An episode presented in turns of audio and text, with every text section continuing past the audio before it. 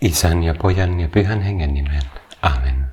Herrani ja Jumalani, minä uskon lujasti, että sinä olet täällä, että näet minut, että kuulet minua. Palvon sinua syvästi kunnioittain. Pyydän sinulta syntieni anteeksi antamista ja armo tehdä tämä rukoushetki hyödylliseksi. Perisynnytön äitini, pyhä Joosef, isäni ja herrani, suojelusenkelini, rukoilkaa puolestani.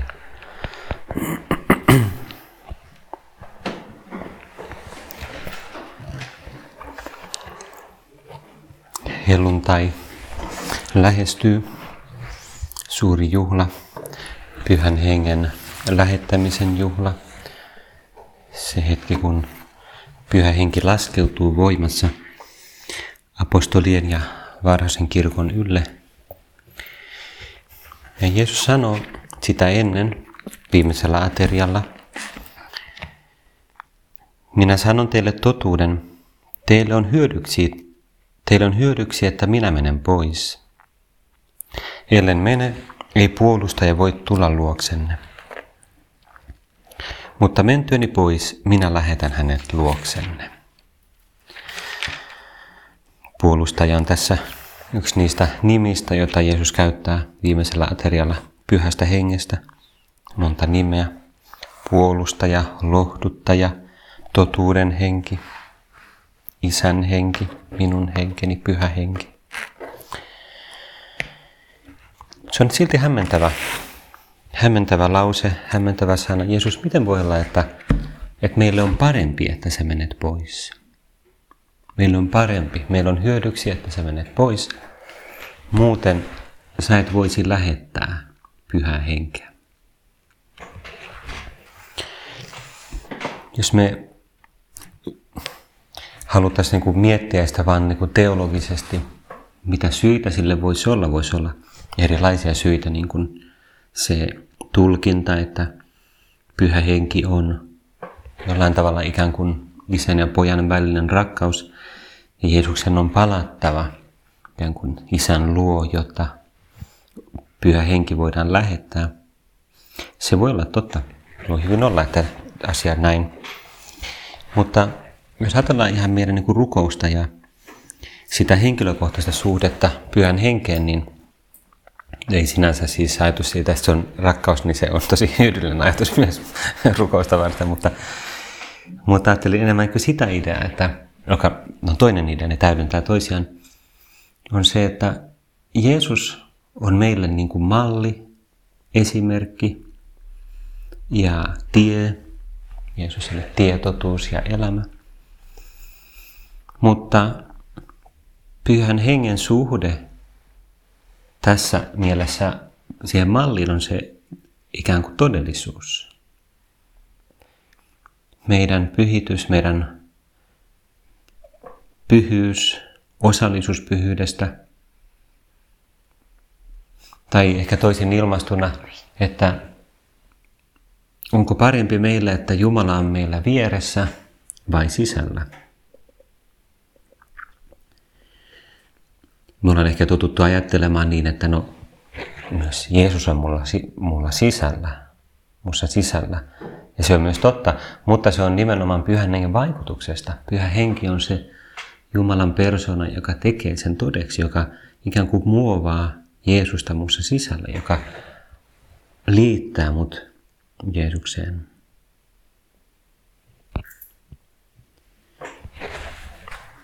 On parempi, että sä menet pois, Jeesus, jotta sä voit lähettää pyhän hengen.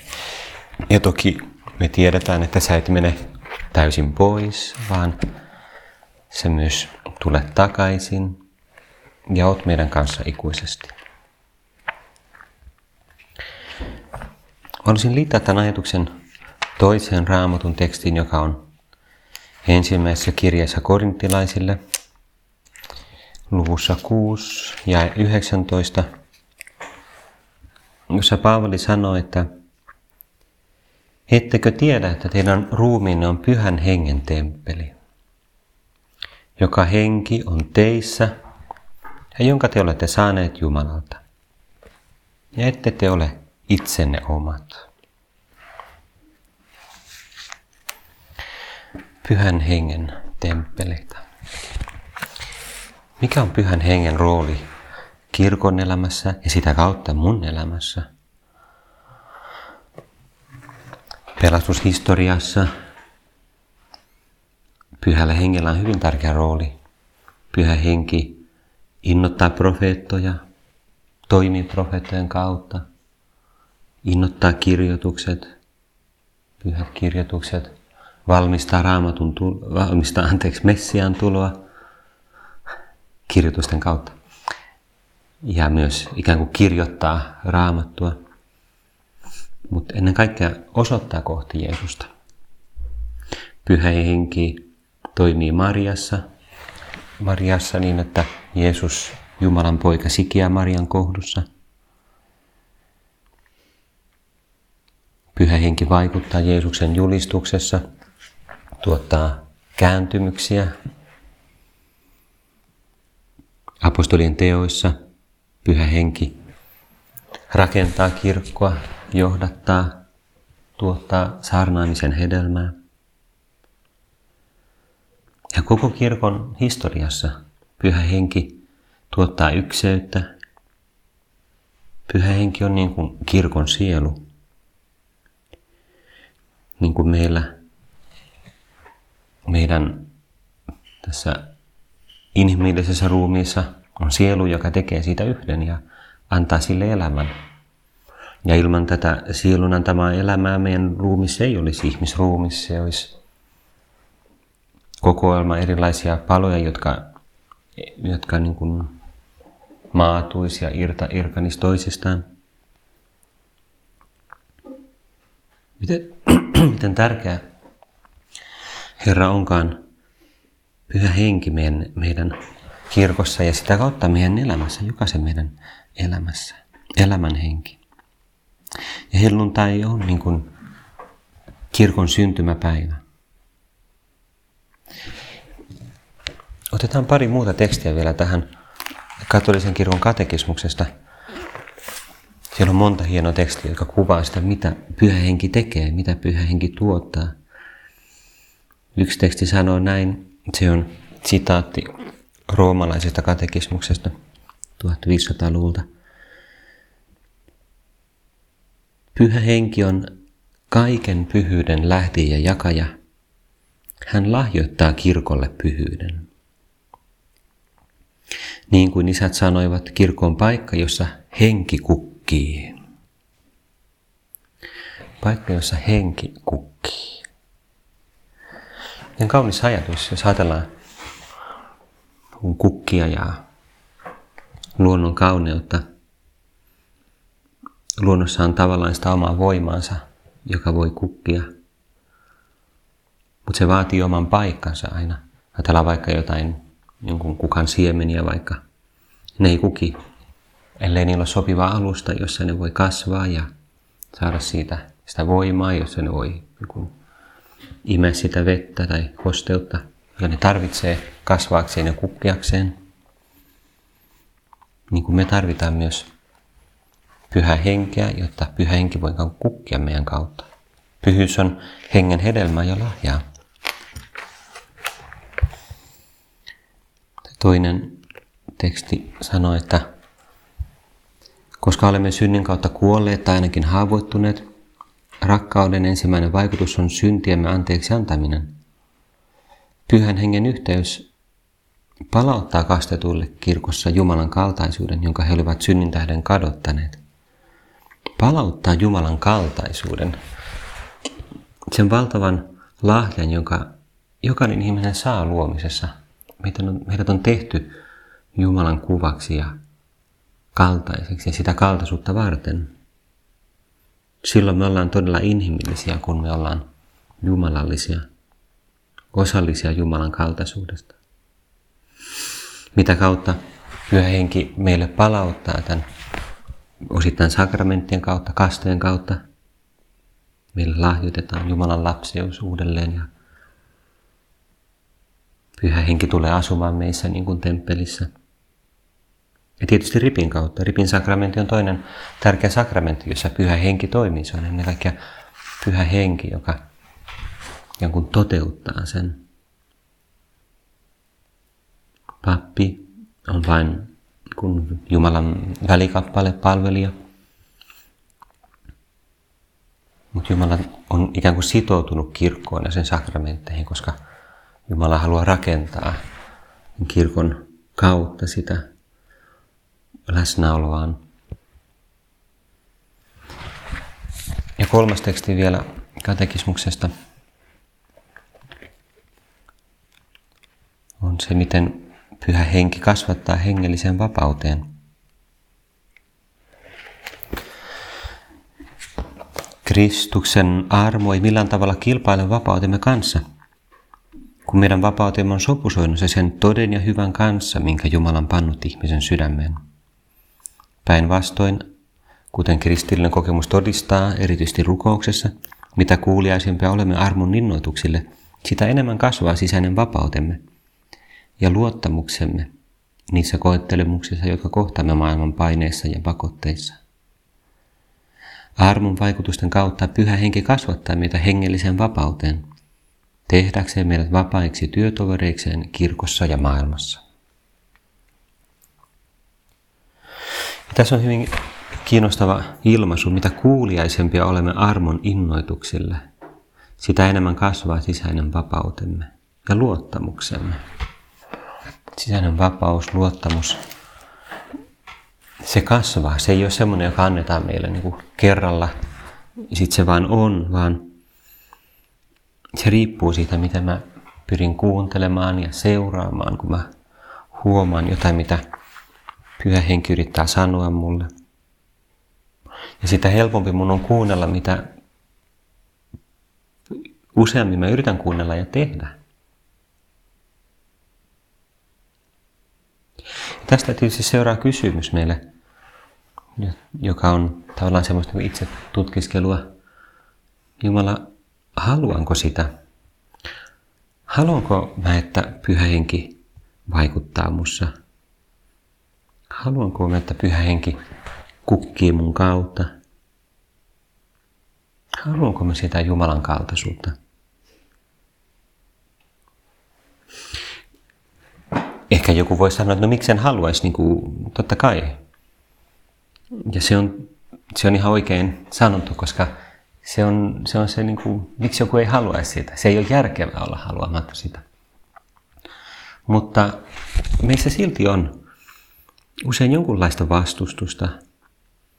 Voi olla, että me ei luoteta Jumalan täysin tai meillä on epäilyksiä, meillä on pelkoja, me pelätään, että me joudutaan luopumaan jostain. Ja, ja se voi olla totta, koska jollain tavalla meidän täytyy niin kuin tyhjentyä, jotta Jumala voi täyttää meitä.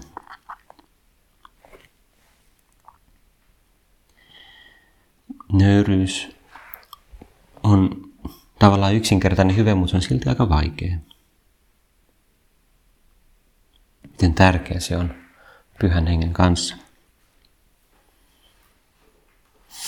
Mä haluaisin lukea tekstin yhdestä pyhästä, joka tunnetaan pyhänä kerjäläisenä. Sen nimi on Benedict Labre. Mun yksi ystävä lähetti kerran tämmöisen parin sivun tekstin siihen liittyen, joka on tosi kiinnostava. Se on Juhani Rekolan kirjasta Herääminen pimeään. Se oli tämmöinen pyhä niin kuin kerjäläinen, joka eli 1700-luvun puolivälissä ja kuoli aika nuorena. Sen tarina on tällainen, että Roomassa 1700-luvun loppupuolella kävijät ja siellä pitempään viipyvät kohtasivat ennemmin tai myöhemmin kerjäläisen, joka nähtiin usein kirkoissa polvillaan ja syvään rukoukseen vaipuneena. Hän oli Benedict Labre, jonka katolinen kirkko vuonna 1883 julisti pyhimykseksi. Pyhimykseksi kutsuttujen joukossa hän on omalaatuinen. Hän on esimerkki kristitystä, joka ei vain kuten hebrealaiskirja sanoo, vielä kuoltuaankin, vaan joka ei puhu vain vielä kuoltuaankin, vaan vasta kuoltuaan. Eläessään hän herätti ihmisissä inhoa ja vastenmielisyyttä jo likaisen, syöpäläisen ja täynnä olevan asunsa vuoksi. Hän oli pyhimys narrin viitassa. Ihmiset näkivät vain tämän narrin viitan. Kuitenkin katuojassakin oleva timantti pysyy timanttina, ja kun se on puhdistettu, sen hohto on jälleen himmentymätön. No, tässä on tämmöinen niin tiivistelmä siitä, mutta mikä sen, millainen elämä sillä sitten oli. Labri oli syntynyt vuonna 1748 Amettessa Ranskassa kauppiaisperheessä. Hän lähti pappiseminaariin valmistuakseen papiksi, mutta joutui keskeyttämään opintonsa. Hän ei jaksanut lukea teologiaa, vaikka hän oli, kuten on tapana sanoa, sisimpiä myöten uskonnollinen ihminen.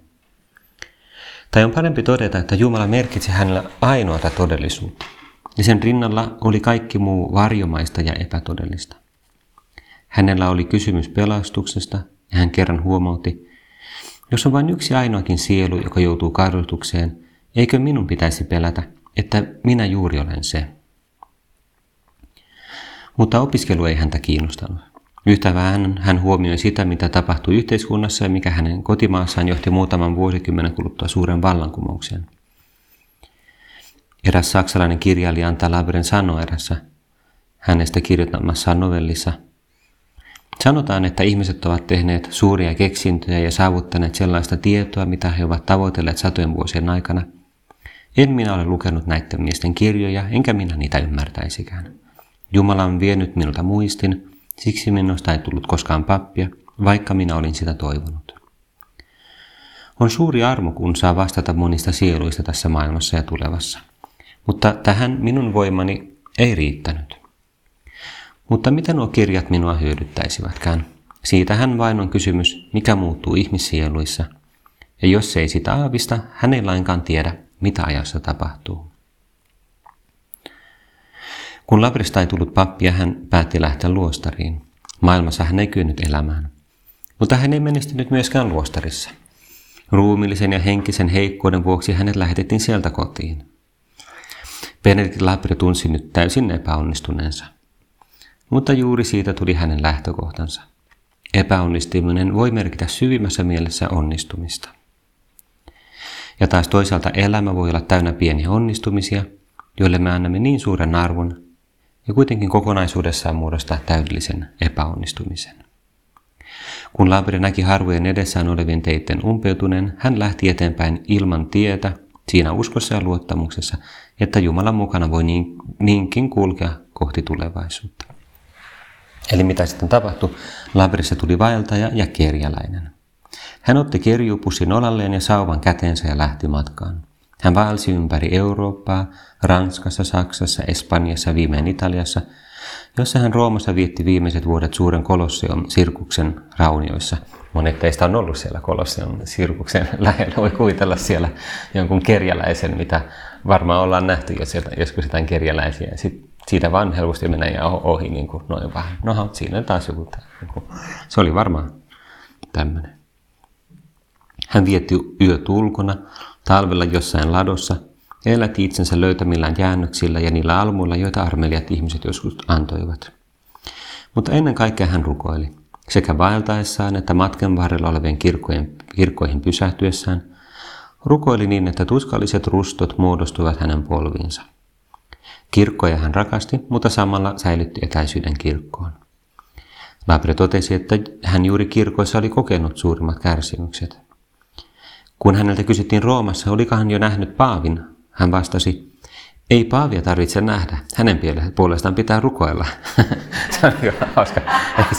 Ei se estä sitä, että saa Paavikin käydä katsomassa, mutta, mutta se on pohjimmiltaan ihan totta, että ei Paavia tarvitse nähdä, mutta rukoilla sen sijaan tarvitsee. Erälle epäilevälle papille hän sanoi, kun minä rukoilen orjan tappuroilla kruunatun edessä, tunnen minä kohoaveni kolmiyhteisen Jumalan yhteyteen. Tämä vastasi, mitä sinä oppimaton ymmärrät näin korkeista asioista? Ja siihen Labre, enhän minä ymmärräkään, minä vain koen sen. Köyhänä, vaeltavana kerjäläisenä Labre koki täydellisen ilon ja sellaisena hän puhuu meille.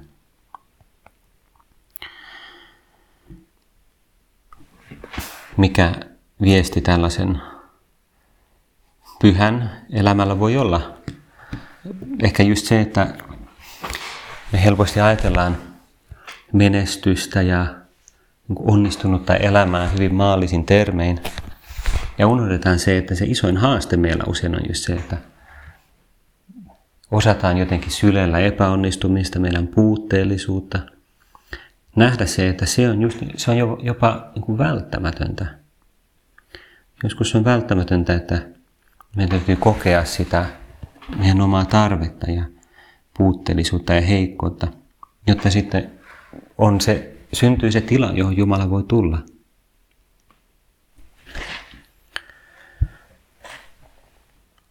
Pyhä Augustinus kirjoittaa vähän samalla tavalla. Mä otan vaan ihan lyhyen tekstin, se on vähän eri näkökulmat, mutta kuitenkin Pyhä Augustinus kirkkoisa kommentoi siinä eh, Johanneksen, ensimmäisen Johanneksen kirjan sanoja, jotka puhuu siitä, että meistä tulee hänen kaltaisiaan, sillä me saamme nähdä hänet sellaisena kuin hän on. Ja Augustinus kommentoi, että mm, koko Koko hyvä kristillinen elämä on pyhää kaipausta.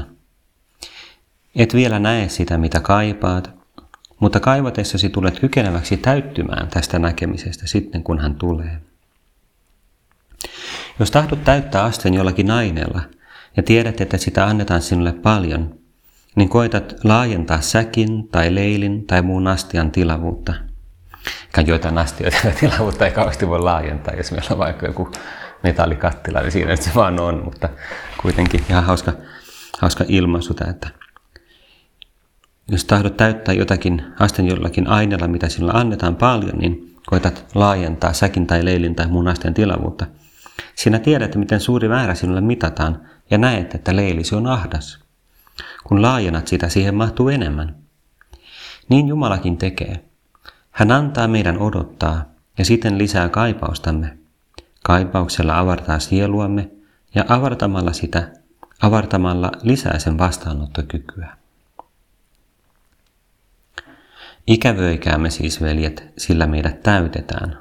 Katsokaa, miten Paavali avartaa astiansa, jotta siihen mahtuisi se, mikä on tuleva. Hän sanoo, en tarkoita, että olisin jo saavuttanut päämääräni tai jo tullut täydelliseksi. En katso vielä päässäni siihen asti.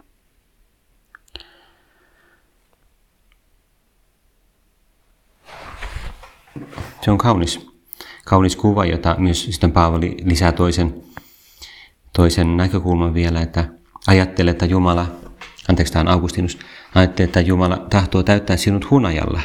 Jos olet täynnä etiikkaa, mihin panet hunajan? Astiasta on kaadettava pois se, mitä siinä on. Sitten aste on puhdistettava. Se on puhdistettava vaikkapa hankaamalla, suurella vaivalla, jotta siitä tulee sovelias jollekin uudelle. Se jokin uusi on meille pyhä henki. Ja näinä päivinä, Herra, kun me valmistaudutaan etenkin helluntaihin, niin me voidaan tehdä pieni päätös, sanoa, että haluan poistaa mun sielusta, mun sydämestä kaikkea, mikä on vierasta pyhälle hengelle. Haluan lisätä mun sydämessä kaipausta niin, että mun sielu voi ikään kuin laajentua sitä lahjaa varten. Mä haluan kokea oman niin kuin, riittämättömyyteni ja sen tarpeen, sen, että, että mä en yksin riitä, että mä, mä en ole niin kuin se vastaus, vaan mä oon se aste, joka ottaa vastaan sen vastauksen. Tässä yhteydessä tulee mieleen lyhyesti mainita tietysti niin kuin puhtauden taistelu. Paavali kirjoittaa, puhuu tästä, että me ollaan pyhän hengen temppeli nimenomaan siinä yhteydessä, kun puhutaan siveydestä, ihmisen seksuaalisuudesta, sen merkityksestä. Ja Paavali korostaa siinä just sitä, että että ruumis, ruumis on hyvin tärkeä, se on hyvin merkittävä asia Jumalan kannalta, koska nimenomaan koska teidän ruumiinne on pyhän hengen temppeli. Kirkastakaa siis Jumalan ruumiissanne. Tuottakaa siis ruumillanne Jumalalle kunniaa. Ja se on niin kuin pyhän hengen kannalta, just niin kuin puhtauden taistelu on tärkeä niin kuin pyhä Josemaria usein sanoi, että puhtaus, pyhä puhtaus tai siveys ei ole hyveistä tärkein eikä korkein, mutta on välttämätöntä, että on taistelua ja semmoista uudelleen aloittamista. Koska epäpuhtaus aina niin katkaisee hengen siivet ja sitoo sielua katoaviin asioihin.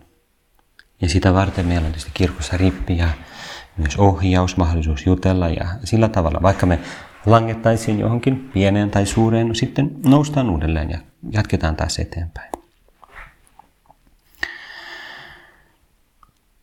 Käännytään vielä lopuksi neitsyt Marian puoleen.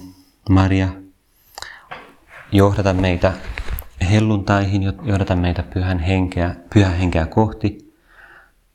Maria oli armoa täynnä. Enkeli Gabriel sanoi, että pyhä henki tulee ylläsi.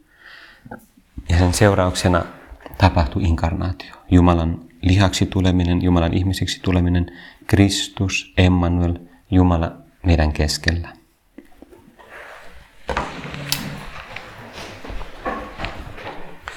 Kiitän sinua Jumalani niistä hyvistä päätöksistä, liikutuksista ja innoituksista, jotka olet mieleeni johdattanut tämän mietiskelyn aikana.